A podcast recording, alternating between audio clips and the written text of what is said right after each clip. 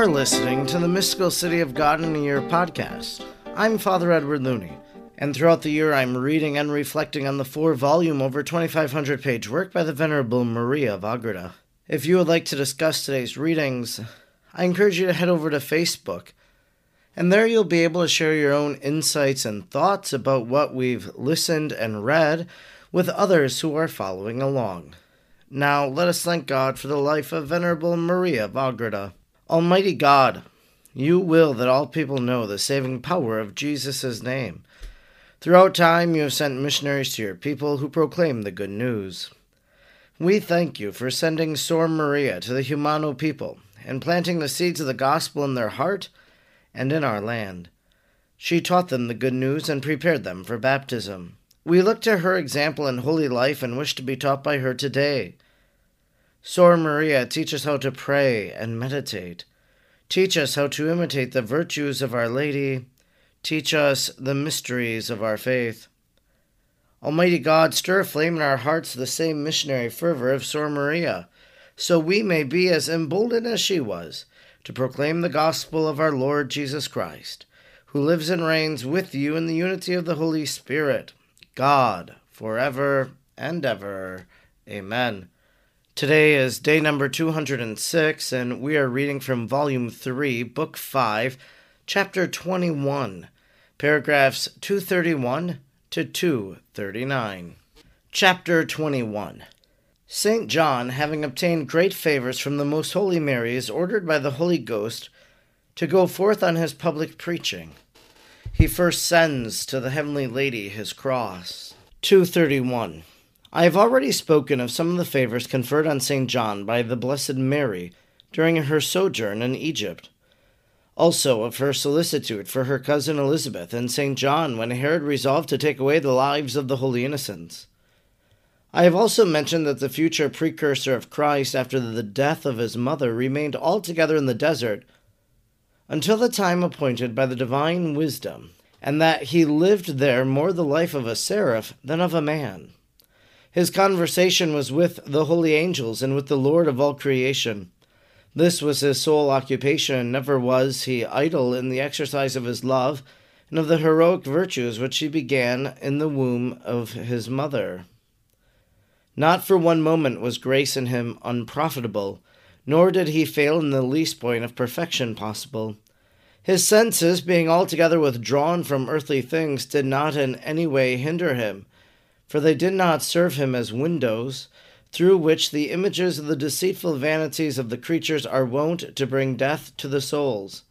Since this saint was so fortunate as to be visited by the divine light before he saw the light of created sun of this world, he overlooked all that is seen by the eyes of flesh, and fixed his interior gaze immovably upon the being of God and his infinite perfections. 232. The divine favors received by St. John exceeded all human intelligence, capacity, and thought. His holiness and exalted merits we shall understand in the beatific vision, and not before, as it does not pertain to the object of this history to relate what I have seen of these mysteries, and what the holy doctors and other authors have written of his prerogatives. I must confine myself to relate that which is necessary for my present purpose namely, what refers to the share of the Heavenly Lady in his exaltation, for through her St. John received most inestimable favors. Among them, not the least, was her sending food to him every day until he reached the age of seven years, which she did by the ministry of the holy angels, as I mentioned above. From his seventh year until he reached the ninth, she sent him only bread, but after that year she ceased to send him any food. For she understood that during the rest of his stay in the desert, it was the will of heaven and of himself that he nourish himself by roots, wild honey, and locusts, which he accordingly did until he came forth to preach. Yet, though Mary did not any more send him food, she continued to send him her holy angels, in order to console him and inform him of the doings and mysteries of the incarnate Word. But these visits happened no oftener than once a week. 233. These great favors, besides serving other ends, encouraged St. John to bear with his solitude, not that the desolation of his abode and the severity of his penance caused him any discouragement. To make these desirable and sweet to him, his own wonderful holiness and grace were sufficient. But these tokens of love served to counteract the vehemence of his love, which drew him toward Christ and his mother, and to make their absence and the want of their intercourse bearable to him. For there is no doubt that restraining his desire for this intercourse was a far greater pain and suffering to his loving soul than all the inclemencies of his habitation, his fasting and penances, and the horrors of the lonely mountains, and would have been impossible if his heavenly lady and aunt had not assisted him by continually sending her angels to bring messages from his beloved.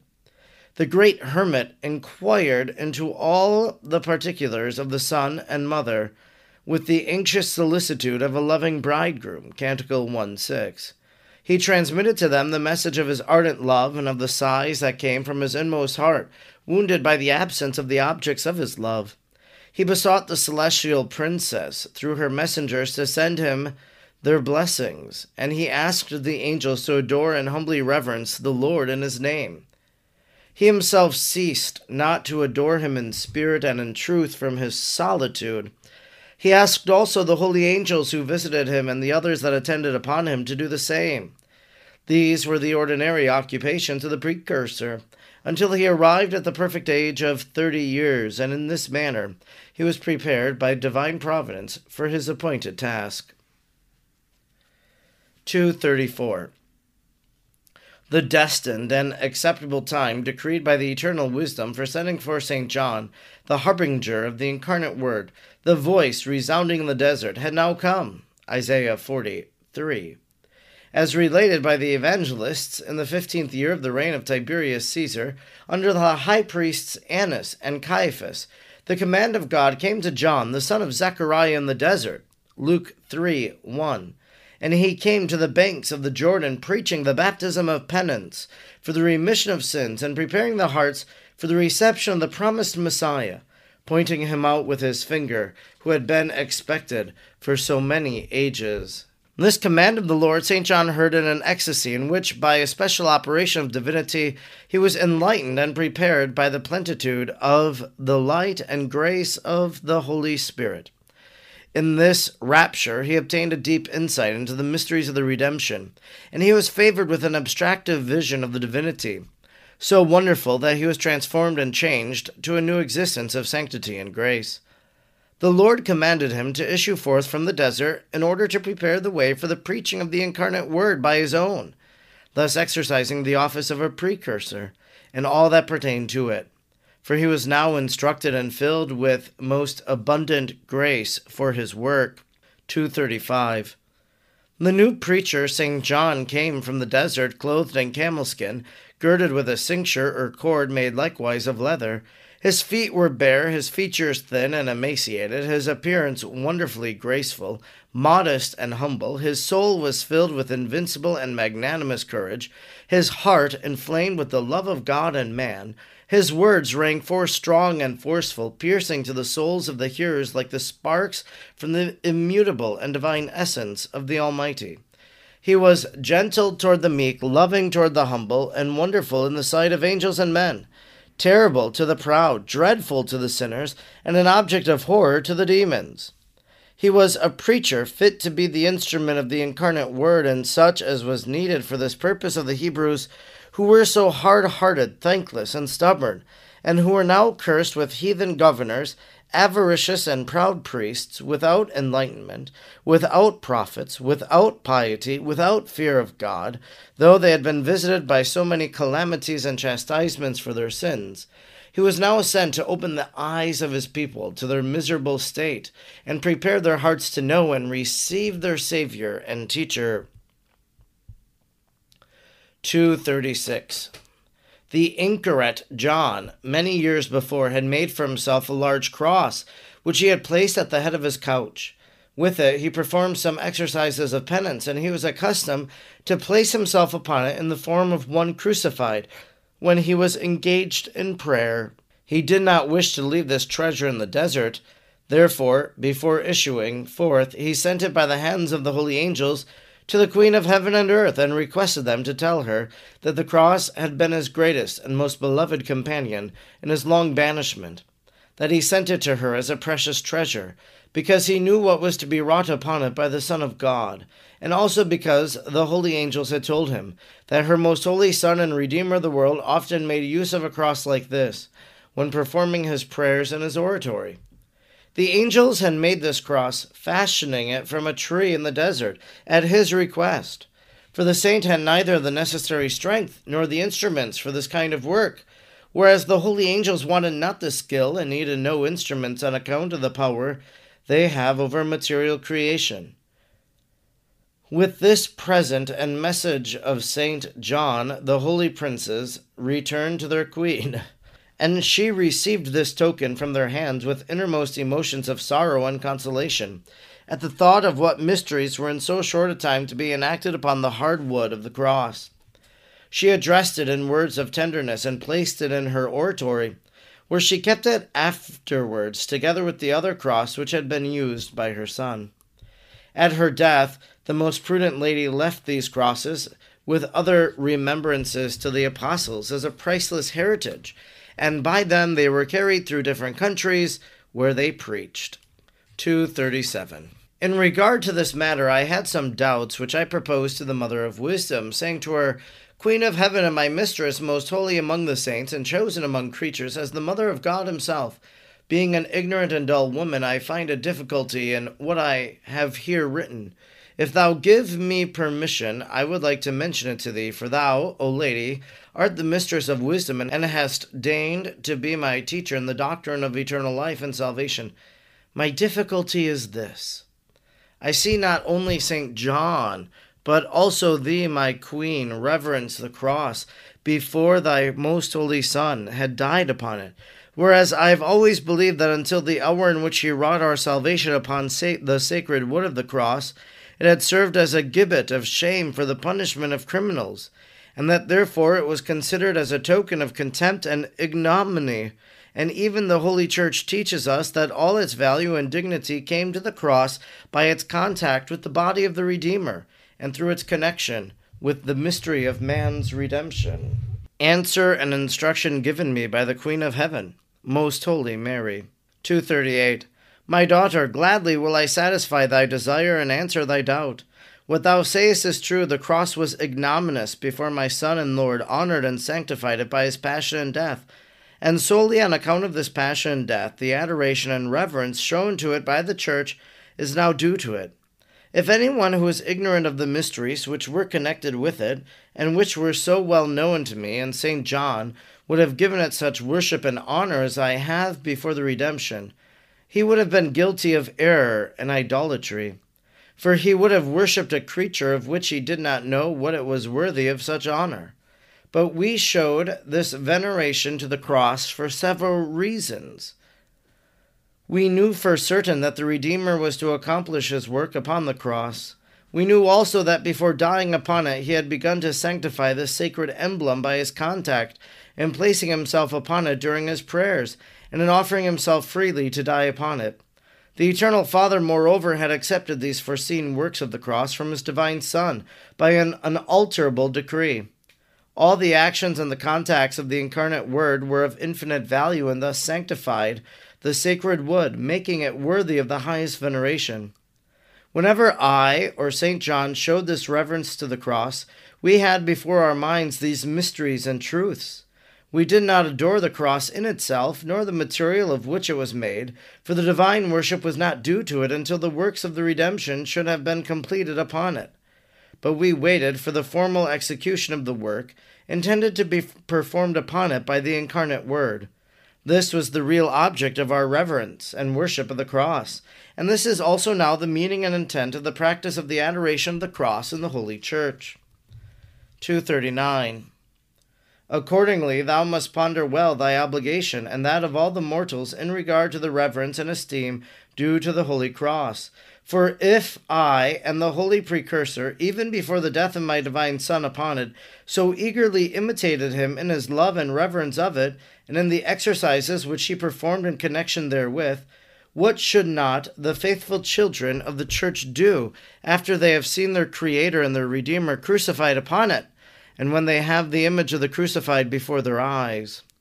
I desire then, my daughter, that thou embrace the cross with boundless esteem, that thou use it as the priceless jewel of thy spouse, and that thou accustom thyself to perform those exercises upon it which are known and practiced by thee, without ever of thy own will forgetting or neglecting them, as long as obedience will permit thee. Whenever thou approachest such sacred exercises, let it be with a profound reverence and with a deep pondering of the passion and death of the Lord, thy beloved. Try to introduce the same custom among the religious, zealously exhorting them thereto, for no exercise is more proper to the spouses of Christ and if performed with devotion and with reverence, it will be most pleasing to their Lord. In addition to this, I wish that thou, in imitation of St. John the Baptist, prepare thy heart for all that the Holy Spirit wishes to work in thee for his own glory and for the benefit of souls, as far as depends upon thee, love, solitude, and withdraw thy soul from the confusion of created things. Whenever thy duty to God forces thee to deal with creatures, seek always thy own sanctification and the edification of thy neighbor, so that in thy outward conversation and intercourse the zeal of the Spirit may shine forth. His exalted virtues, now known to thee, and those resplendent in the lives of other saints, should serve thee as a spur and as an example Seek, like a busy bee, to build up the sweet honeycomb of sanctity and innocence so much desired in thee by thy divine Son. Distinguish well between the labors of the bee and of the spider. The one converts her nourishment into sweetness, useful for the living and the dead, while the other changes it into snare and venom. Do thou gather the flowers of virtue from the saints in the garden of the church, as far as thy weak endeavors with the aid of grace will permit Imitate them eagerly and incite others by thy eloquence, thus drawing blessings upon the living and the dead, while thou anxiously fliest from the harm and damage of sinful deeds. This concludes our reading today for day number 206. We've been reading from Volume 5, Book 3, Chapter 21, paragraphs 231 to 239. I remember one time walking through an art museum and when I was at this museum and looking at the religious artwork, there were a few that caught my eye. And one of them in particular was a playdate of John the Baptist and Jesus. Now, it seems from the accounts of Maria of Agreda that this image that I've often considered that John the Baptist and Jesus maybe had a little playdate one day probably never took place because we've heard that you know, Jesus goes to Egypt. John the Baptist hides with his mother. Zechariah is killed. And then he lives in the desert. And up until the age of seven, Our Lady is sending him food and everything of that sort through the holy angels. But then today, we get this image, in a sense, that John the Baptist receiving these angels sends the angels back to Jesus so that they might adore him in his stead. And then when I read that, I'm like, well, I guess their play dates were a bit different. John the Baptist sending back the angels to tell the Lord Jesus how much he loves him and honors him. And I thought, wow, it's a beautiful image to think about.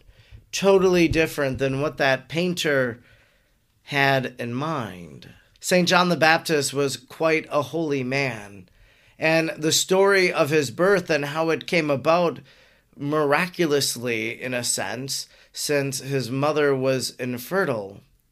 God had a plan, and as Zacharias said in that Benedictus, you know, that he would go before the way of the Lord to prepare the people in knowledge of salvation. And so John the Baptist has a lofty mission. John the Baptist, we heard today, his interior gaze immovably was fixed upon the being of God and his infinite perfections. So he contemplated divine realities. And then we think about John the Baptist and his forthcoming mission of proclaiming a baptism of repentance. And really, spiritually, what does it mean for you and me? Well, we get that in the instruction of Our Lady. I wish that thou, in imitation of St. John the Baptist, prepare thy heart for all that the Holy Spirit wishes to work in thee for his own glory and for the benefit of souls. So we're to imitate St. John the Baptist. We're to open our hearts to the Holy Spirit. This is something that, as we hear in the readings, especially for the seasons of Advent and Lent, we talk a little bit about John the Baptist, preparing the way. And so we open our hearts in those seasons to that repentance that St. John proclaimed. But even now, today, we can begin to imitate St. John. We can open our hearts. I'm Father Edward Looney, and throughout the year I'm reading and reflecting on the four volumes of the Mystical City of God. I'm grateful you joined me today, and I hope you'll join me again tomorrow. Until then, may God bless you, and Mary pray for you.